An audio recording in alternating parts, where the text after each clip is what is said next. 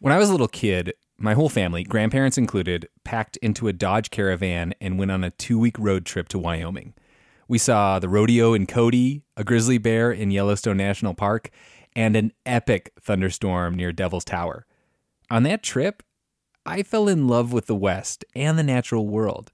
This might sound cheesy, but it kind of made me who I am today. Wyoming has it all breathtaking hikes, kid friendly museums, two of the coolest national parks in the country. The truth lies west. Discover yours at travelwyoming.com. Price drop? Time to shop. Get to a Nordstrom Rack store today for first dibs on new markdowns. Now score even more, up to 70% off brands everyone loves at Nordstrom Rack. Denim, dresses, sneakers, tops, and more. Plus, get genius deals on jackets, sweaters, and boots for the whole family. Shop your Nordstrom Rack store today and save up to 70% with new markdowns. But hurry, deals this great won't last. Luxury is meant to be livable. Discover the new leather collection at Ashley with premium quality leather sofas, recliners, and more, all built to last. No matter how many spills, scuffs, or pet related mishaps come its way, the leather collection at Ashley is made with the durability you need for the whole family. Shop the new leather collection at Ashley and find chairs starting at $499.99 and sofas at $599.99. Ashley, for the love of home. Welcome to Outside In. I'm Sam Evans Brown, and it is time for another edition of Ask Sam. Why do geese make V's? Does a bumblebee sneeze? Can a person eat trees? Can a polar bear freeze? Is a kidney stone kind of like a pearl in a clam? Well, I don't know. Ask Sam. So, this is our regular segment where we answer questions from listeners, usually about animals and animal butts. uh, it's usually just random nature facts. But today I am here with producer Felix Poon. Hello, hello. And Annie Ropeek, Yay. uh, NHPR's energy and climate reporter, because this is the Ask Sam Climate Edition to celebrate the fact that Annie has launched a new climate reporting project called By Degrees. Okay, here's the first question. Hi, Sam and Outside In crew. I was listening to your episode on the Carrington event, and you said something really fast that brought up a lot of questions in my mind, which is mega droughts. It just feels like there's so many things in this category, but like like the massive earthquake that we're due for in the Pacific Northwest, like mega droughts in the Midwest, like pan- pandemics, right? And I was wondering if the United States is doing anything to prepare for a mega drought, if we are prepared for a mega drought. Um, I live in California, so it's particularly prescient for me. Thank you. Ooh. See, uplifting. Uh, did anybody read Dune, the sci-fi books? Oh my god, I've never read them. All I know about them is that the spice must flow. The spice, The must- spice must flow. What does that mean? I don't know. spice, spice is like a, a like drug slash performance enhancer that was mined on the planet in the books, which was uh, like a sand planet, and and there was this whole thing about how the the like native people of the planet were very very good at conserving water, and they wore these suits that just like recycled all their bodily water. Perspiration passes through the first layer and is gathered in the second, where salt is separated. Urine and feces are processed in the thigh pads. Yeah, well, I mean, suffice to say, I don't think anyone is designing any of those dune suits. Should should we? That sounds like it could be a, a win-win. Did you all hear of the the mega drought thing when the mega drought thing happened? No. Okay, the the whole mega drought idea last got a lot of attention during the peak of that extended drought in California, which like sort of ended in 2019, but then started back up again this year. So this was it was, was maybe like the 2014 to 2016 time frame was when it was driest out there. But basically, mega droughts were things that happened in ancient times. They were droughts that lasted for more than a decade and, and maybe as much as a century. I don't know that anyone's doing anything to prepare in particular.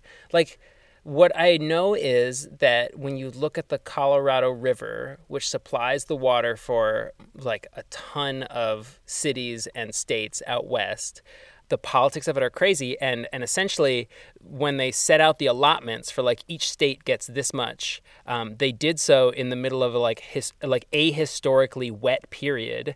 And so they're always fighting over these allotments because there's never enough water. Like they've they've like assumed that there's too much water in the river because of the baseline that they set. So wait, what what are they allotting? What are you talking about? the actual flow of the Colorado River, like how much of the Colorado River can you use California and you Arizona and you New Mexico? So so they get their supply from the Colorado River? Yeah. The craziest thing to me about Colorado River water fights is that you can actually see where the river ends. It doesn't reach the sea anymore. You can It's just drying up before it gets to the, the ocean. Right, because all the states are taking they're taking so much of it mm. that there's literally nothing Yeah. left. and and a lot of that is going for agriculture. We should note, Yes. like most yeah. of it, I think. What's Like almonds, right? Almonds take up a lot of water. That's what I hear. Well, apparently alfalfa is the big one, and there's this valley where there's this like tons of alfalfa grown, and alfalfa is like an incredibly water-intensive crop. But the reason this one region gets to grow all this alfalfa and like use all this water sort of profligately is just because like because of the crazy politics of Colorado River water, which is that like that valley was allotted this X amount of water like back in the 50s or something, and therefore they get to just like keep using it. I have a question. We've been talking about supply of water. What about demand? Because as I understand it, like across US suburbs, right? Everyone wants the nice grassy green lawn. But that's not really Kill your lawn to save the planet. Yeah, that's not quite natural to the, the West Coast Right. climate, right? So have there been efforts, I'm wondering, like to kind of move away from the grassy green lawn on the West Coast? Or Yeah. like these desert areas. you know? Question, Felix. My understanding is that there have been efforts to do what's called xeriscaping, which is where you pull up your grass and you plant uh, native, non-water requiring plants. But the problem is that if you've ever lived in a dry place, and, and for me, my experience came in living in southern Spain, is that in dry places, all the native plants are like very you know it's hard to live there and so they they have to like defend themselves against uh, being eaten by herbivores and so like Right. everything So is they're like spiny. spiky cactuses. Yeah. yeah. But I, I do think that the problem is more always going to be with the large extractors. Like people can do as much as they can to conserve water, to like not water their lawns, not have lawns.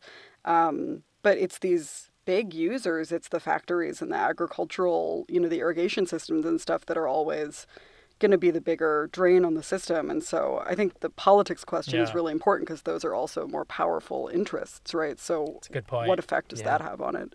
okay so so if we were to reach out to someone to answer this question if we decided that our pontificating wasn't good enough for the podcast audience What? Not good enough.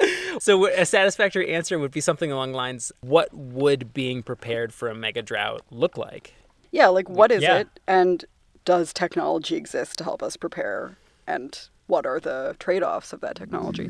Should you be in the open desert, remember to breathe in through your mouth and out through this nose tube.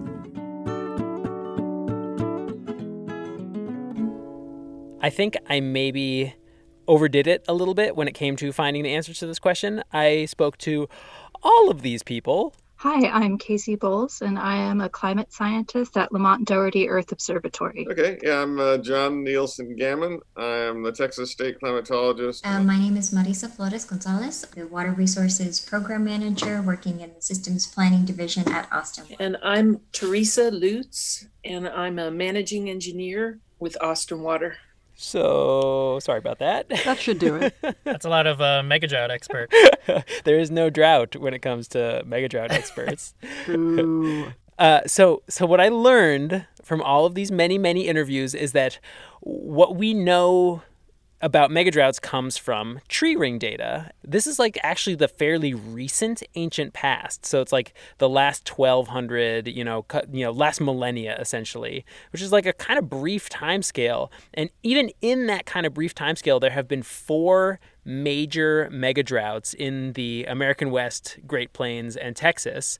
And and I think we should just think about this here that the definition of a mega drought is is a dry period that lasts at least a decade. Hmm. It's not that you have 10 consecutive dry years, but you have this prolonged period where um, the average conditions over a 10 year period are below some sort of drought threshold. There were several mega droughts in the past millennium, including one big one in the in the 1600s, and others that um, may have been associated with the transition from the Anasazi civilization in the south, southwestern United States, that sort of thing. Uh, there's also been some hypothesizing that that uh, a megadrought might have helped spur the collapse of the Mayan civilization. Um, but but it's like it's a much more common phenomenon, I think, than I really was thinking heading into this. So anxious yet? Well, I feel like we're in one right now in New Hampshire. We've had droughts like every other year for the past probably close to a decade, right? Well, indeed, at least in the West, the science says that, yeah, like we have been in a mega drought almost probably for the past 20 years. Um, and and not only that, but that is a mega drought that's coming off of what the tree ring data says is the wettest period in the whole past thousand mm. years. And so we based a lot of our water use and water allocation on this assumption of the 1800s that we'll always have a lot more water than we actually do if you remember from what we were saying before, the allotments of Colorado River water that each state received were, were set, like the baseline for them was set during a very wet decade. That was the 1920s. And it turns out that the 1920s were a wet decade within like an abnormally wet century. And so these mega droughts that we see in the tree ring record are often used as the worst case scenario for water managers. But what we're seeing now is that we are on the same trajectory. So we're seeing the same intensity and speed of and duration of dry down. So this loss of soil moisture in particular that we observed during the mega droughts of the last 2000 years. So does this mean this is kind of like a like a natural phenomenon we're experiencing now that it just it's just a natural part of the ebb and flow of, of water? Well it is definitely the case that that these prolonged dry periods are something that that can happen naturally. Climate scientists say that they think about 50% of the dryness. So like it's it's a, it's twice as bad right now as it would have been if it weren't for uh, anthropogenic climate mm. change so no. gotcha. So yes yeah. and no. Yeah. yeah. Huh. But then okay, so if those if those interviews are are scary, I, the the the interview that I did, so I actually spoke with uh, Marisa and Teresa together there because they both work at Austin Water, um, and and I have to say, you know, they are actual water planners, and and their job is to like get water to a million people in Austin, Texas, like one of the biggest cities in the US. And and it was actually a fairly reassuring conversation because they just got off an 8-year-long drought that was, you know, the worst on record. In 2011, which was the worst year during that uh, drought of record, new drought of record that we have, the amount of water flowing into our storage reservoirs was 127,000 acre feet and, and in the worst year of the drought of record previously to that, from the 1950s, it was, as I recall, it was about 500,000. So the most recent new drought of record, we got a quarter of the amount of water flowing into the system in the worst year how do you keep the water flowing when that's happening? My takeaway is like they're on top of it. Like they've got these efficiency programs where they're swapping out people's fixtures. They have wastewater recycling, which is, you know, cleaning up sewage to the point where it's clean enough that it's distributed for non-drinking purposes on what's called a, purple pipe mm. system. Um, they're they're colored purple so that people know like this water should not be uh, ingested. and and they're now investigating something that's called like an aquifer recharge system, where they'd have these injection wells that would let them pump water back underground during wet periods because because this idea of a mega drought it's it's a multiple multiple decades but you can still have a, a wet year and still have it qualify as a mega drought. Like you know that's what happened last year out in California was they were having many many dry years and then they had one wet year. And so the idea is like you can cap you could capitalize on that wet year to sort of recharge your storage. Imagine it's kind of like decision trees you know um, decision trees kind of tell you like if you reach this point go. If you reach this point don't go.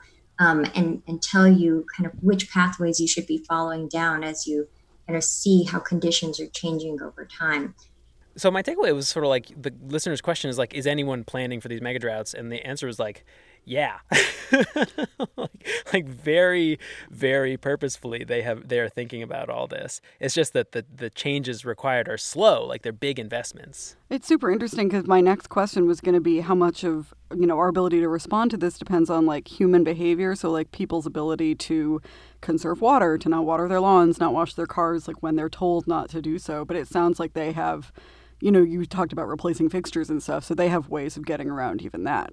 Yeah so that I almost wonder if that just gives if I were someone living there and I have a big pretty green lawn, does that just give me license to be like, you know, I'm just gonna not conserve water because we're not at that point yet? Great question. Like, do I have that license yeah. to do that?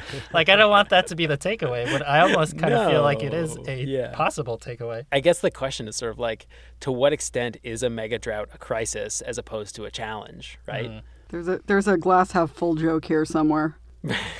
No? Anyone? Uh, Bueller. Hopefully that glass doesn't get too empty. There you go. Thanks, Felix. so shall we head on to the next question? Sure. Let's do it.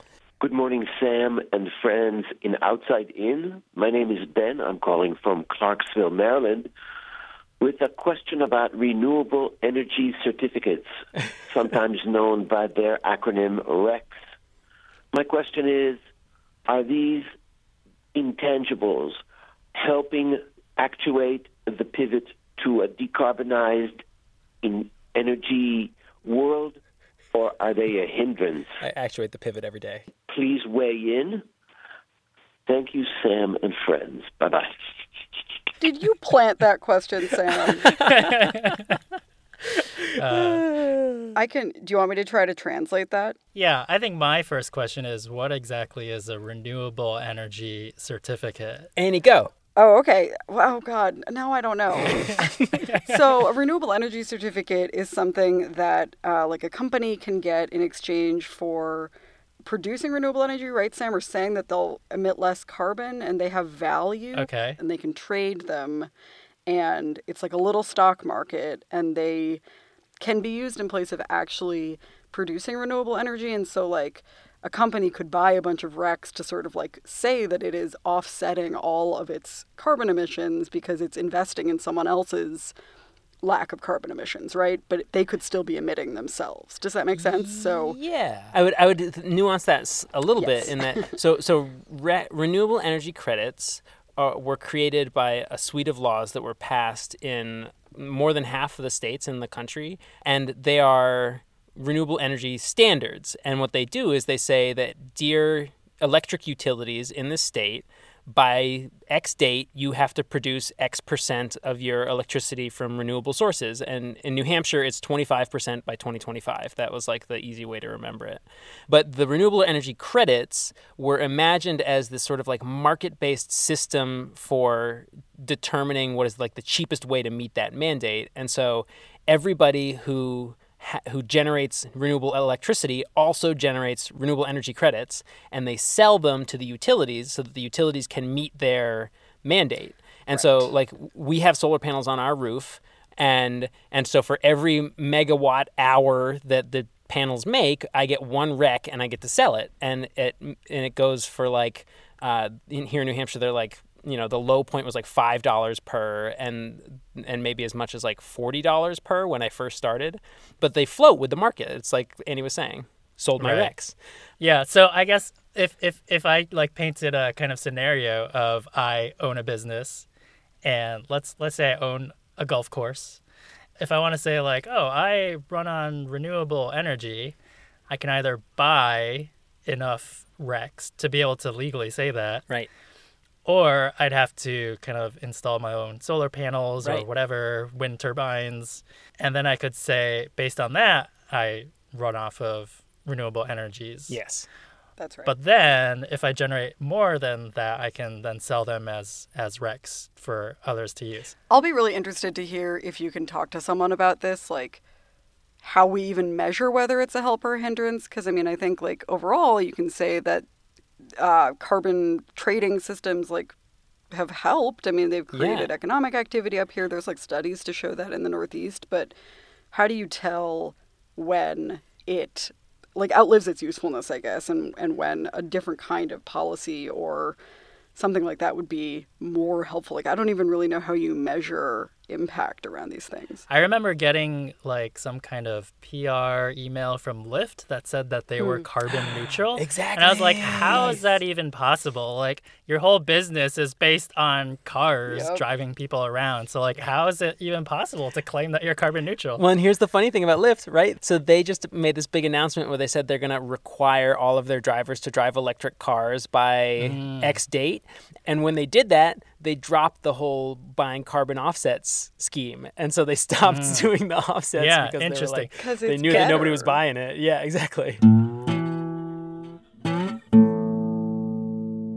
So I spoke to a gentleman named Jigar Shah, who is a sort of serial entrepreneur. Uh, most recently, he's the co founder of this thing called Generate Capital, which invests in low carbon infrastructure projects. And he's also one of the co hosts of a podcast called The Energy Gang. I, I actually came away from the conversation feeling like we did a pretty good job, and, and that he basically thinks that the root of this question, like the reason this gentleman is reaching out to us with skepticism, is that there's there's like a conflation of two ways in which RECs are used. And one is that they're used as like an accounting mechanism to assure ensure that electric utilities are complying with these mandates that have been handed down by law.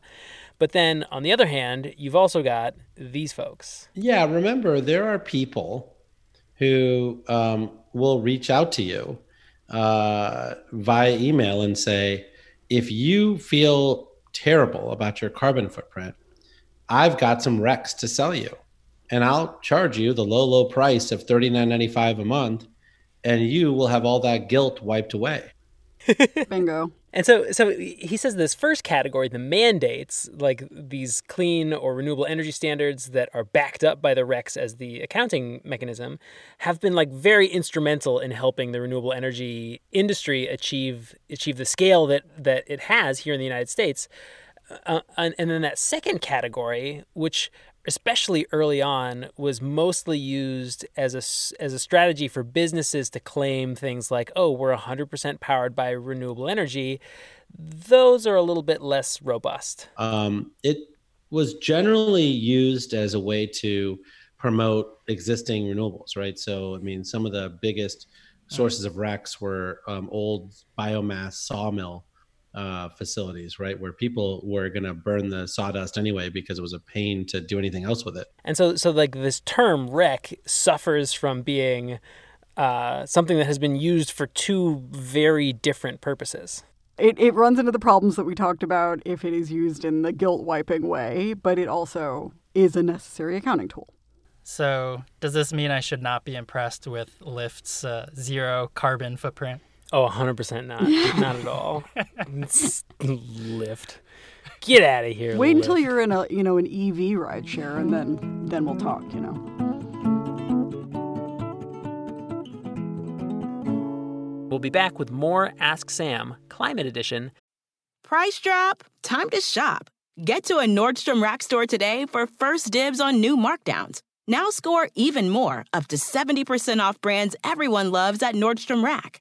Denim, dresses, sneakers, tops, and more. Plus, get genius deals on jackets, sweaters, and boots for the whole family. Shop your Nordstrom Rack store today and save up to 70% with new markdowns. But hurry, deals this great won't last.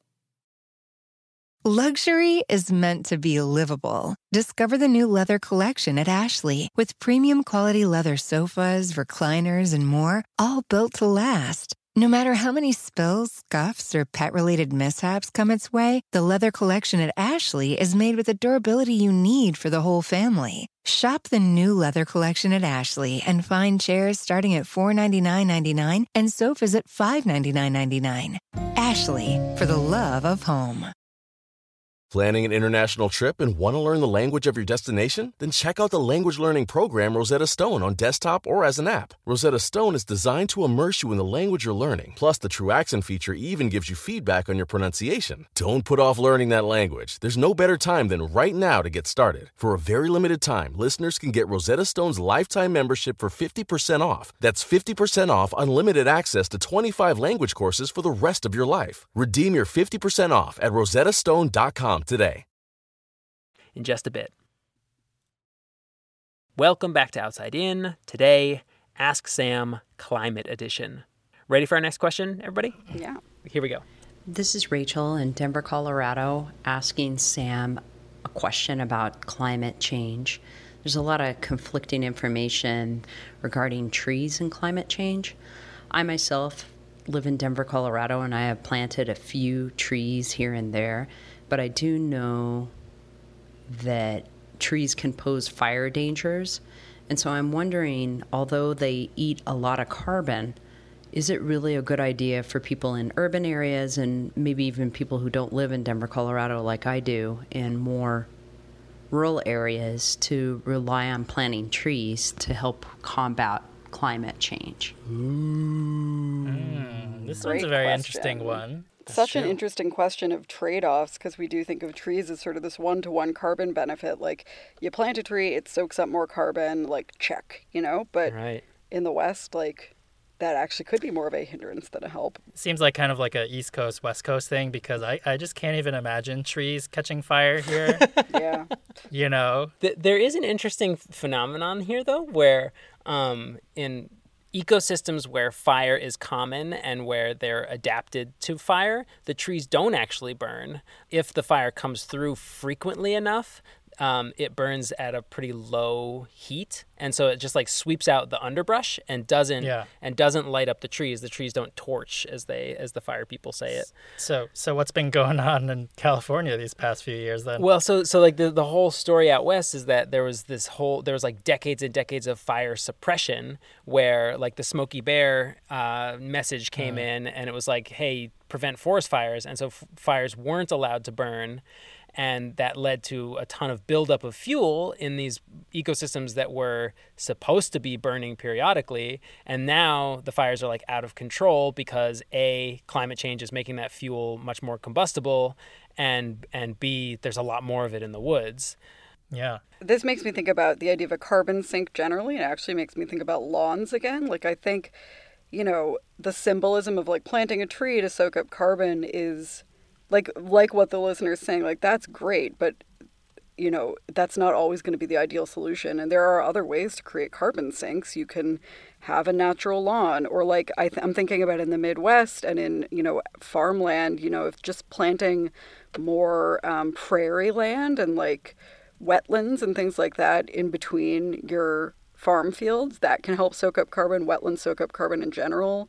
So maybe there are other things we can think about like quote unquote planting that are not going to exacerbate that fire risk quite as much but then that Hmm. gets back to the water That the water yeah, scarcity exactly. question right so i don't know oh the west that's. Oh, I don't know. This this one has me stumped. I, I don't I don't know. The other thing I would just say about this one is um, I saw a great exhibit at the National Building Museum a few years ago uh, about uh, like climate resilient design in cities, and part of it was about um, like building homes and landscaping homes that are more resistant to fire. So, like how to build tr- sort of stands of trees and plants around your property and like build in little hills and like fire stops and things like that in front of your house so that your house doesn't get destroyed when a fire comes through. And I Mm. wonder if that could come in here too, like the kinds of trees you plant and the way you plant them. Right. You need you need to plant a tree and and build a berm. Yeah, basically. Yeah, I mean, if that a can be- swale. What the heck is a berm and what the heck is a swale? I think they're the have same no thing. idea what you're talking about. Um, so I think the fundamental question here is is it getting so dry out west that planting a tree is is not only not a good way to sequester carbon because it's just going to die later, but also not safe because planting a tree is like planting a torch that is just going to light your house up. Um, so for this one, I spoke to Yoshi Maezumi, who studies fire ecology, especially in the tropics, um, but she is currently at the University of Amsterdam in the Netherlands, interestingly. Um, and she would like to just disabuse anyone who is afraid that trees can no longer survive in California. She would just like to disabuse them of that idea. Yeah, indeed. So I think deforestation is not the answer to stopping the wildfire crisis, um, and that yes, pl- having having trees and managed forests are definitely going to sequester the carbon. Um, and actually, one of my mega drought interviews, the one with, with John Nielsen Gammon, the Texas State climatologist, gave me a little bit of insight into into why it is that trees generally are a little more resilient to drier conditions than I think some people assume. When you've got more carbon dioxide in the atmosphere, uh, plants don't have to open their the pores on their leaves, the stomata. They don't have to open it as wide to take in the carbon dioxide, so they don't lose as much water vapor with those stomata being open. So they become more water efficient um, with increased carbon dioxide. I love that. So it's not the the circumstances for the plant community is not as grim as the soil moisture projections imply, but it, it's still still problematic. I thought that was a fun That's fact. so interesting. It's a fun fact. Global warming is making trees more efficient. Wow. I mean, the other thing I'm thinking about here is that there is a difference, right, between real wildfire fuel, the sort of underbrush and the dead stuff and the dry things that, you know, we hear about causing wildfires, and a healthy, wet tree, right? Right. And and so so like maybe you would consider a drought resistant species, um, but also you know it's easy enough if you're thinking as a homeowner, as a property owner, it's easy enough to pick a place where you've planted a tree that is not going to put your house in danger. So when we're planting trees, we're already managing the fuel, right? So let's let's assume that the issue here is danger is because of we having too much fuel near our houses. But what what happens usually when we're when we're having concerns about these uh, wildfires and too much trees being planted near homes is when those trees aren't managed and it gets really overgrown and really shrubby.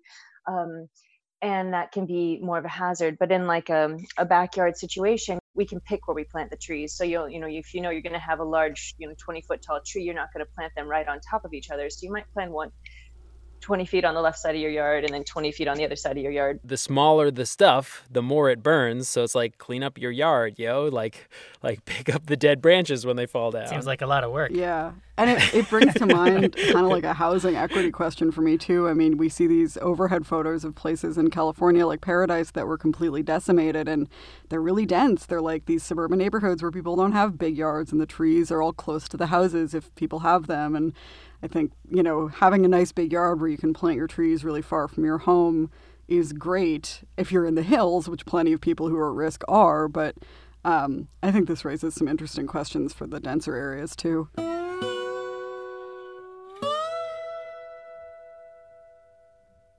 Let's listen to the last question.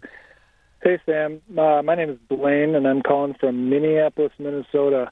Uh, I'm a avid cross country skier, and something that's been bugging me lately is the environmental impact of man-made snow. Uh, you know, us skiers generally consider ourselves to be environmentally responsible, but we don't ever really talk about the impact of the man-made snow we're skiing on. Because we lie to ourselves. Like, what does this do to the water quality? How much electricity are we using? Where is electricity coming from? By making more and more fake snow, are we part of the solution or part of the problem? Thanks, Sam. Sounds like a great question. I feel attacked. Oh.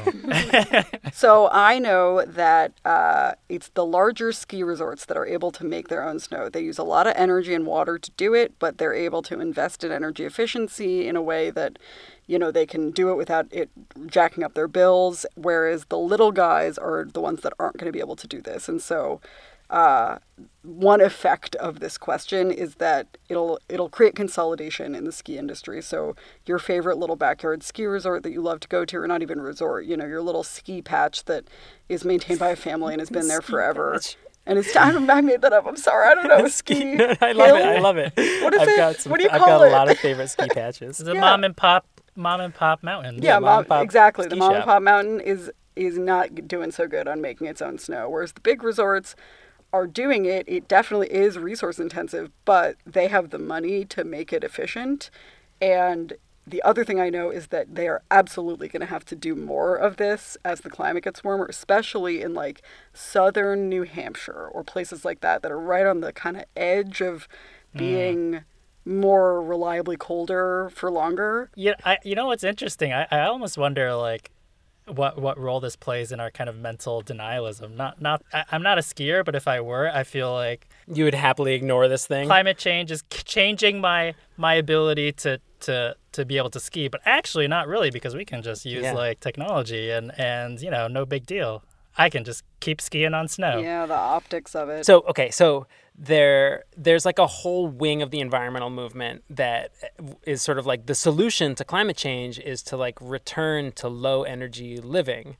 Uh, and and like adopt a low energy lifestyle and and so like the the things that flow from that are like we should all be eating 100% local food like you shouldn't travel you should be like living close to you know a city center Close to the land. yeah exactly and it's this sort of like return to pastoralism vision Cottage core is what the kids call it. yeah, exactly. And then, but then there's like this, the, what they call themselves like the eco modernists, who are like, no, the solution is technology and adaptation.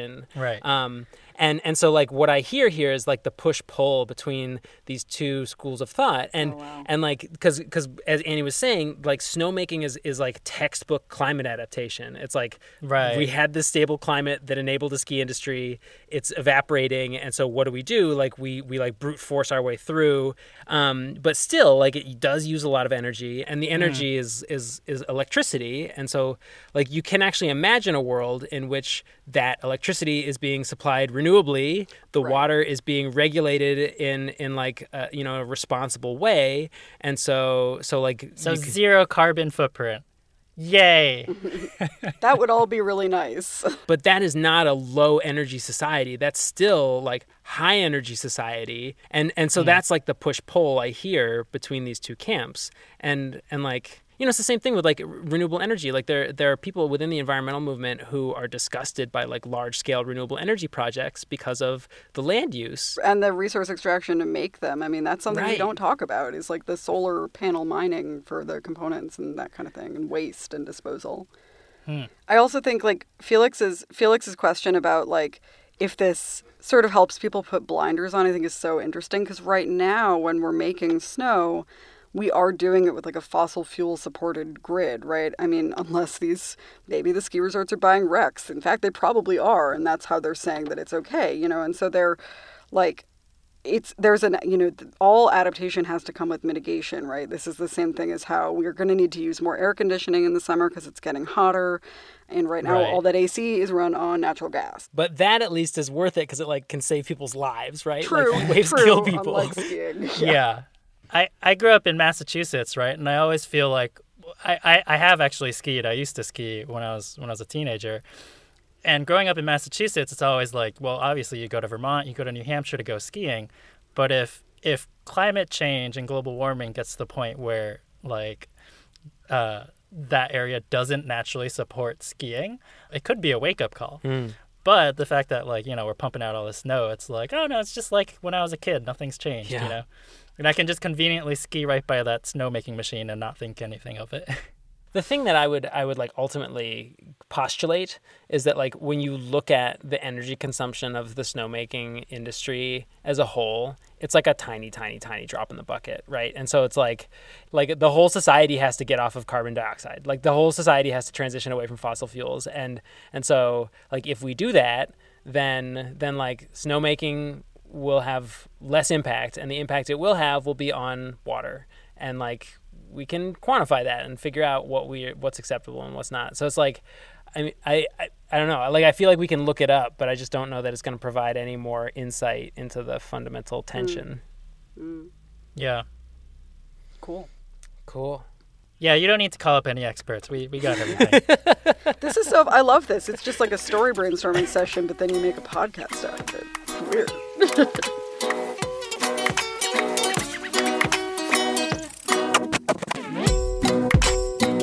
Outside In was produced this week by Taylor Quimby and me, Sam Evans Brown.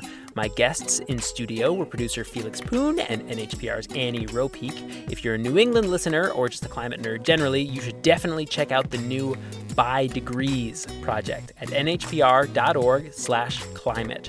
Our staff also includes Justine Paradise. Our executive producer is Erica Janik. Maureen McMurray is the director of spice acquisition and quality assurance. If you've got Ask Sam questions, please call us on our hotline 1 844 GO OTTER. Taylor Quimby wrote the Ask Sam theme song. The Outside In theme song is by Breakmaster Cylinder. Outside In is a production of New Hampshire Public Radio.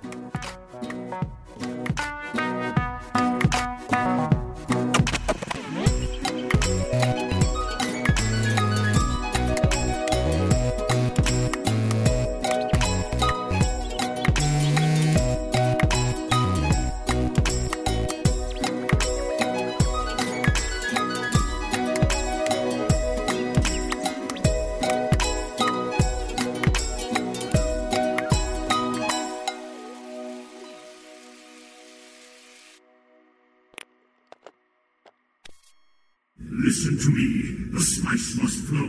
The spice has given me accelerated evolution for 4,000 years. It has enabled you to live 200. It gives the Bene Gesserit sisterhoods the metaphysical ability to see beyond. Hop, hop, hooray! Nordstrom Rack's got sweet deals on everything Easter, which is Sunday, March 31st. Get to Nordstrom Rack now and save on Kate Spade New York, Too Faced, Steve Madden, Calvin Klein, and more from just $30. Score great brands and great prices on Easter looks for everyone, plus spring decor, gifts, and all kinds of deliciousness. Rack up the deals today at your Nordstrom Rack store. What will you find? Luxury is meant to be livable. Discover the new leather collection at Ashley with premium quality leather sofas, recliners, and more, all built to last. No matter how many spills, scuffs, or pet related mishaps come its way, the leather collection at Ashley is made with the durability you need for the whole family. Shop the new leather collection at Ashley and find chairs starting at $499.99 and sofas at $599.99. Ashley, for the love of home.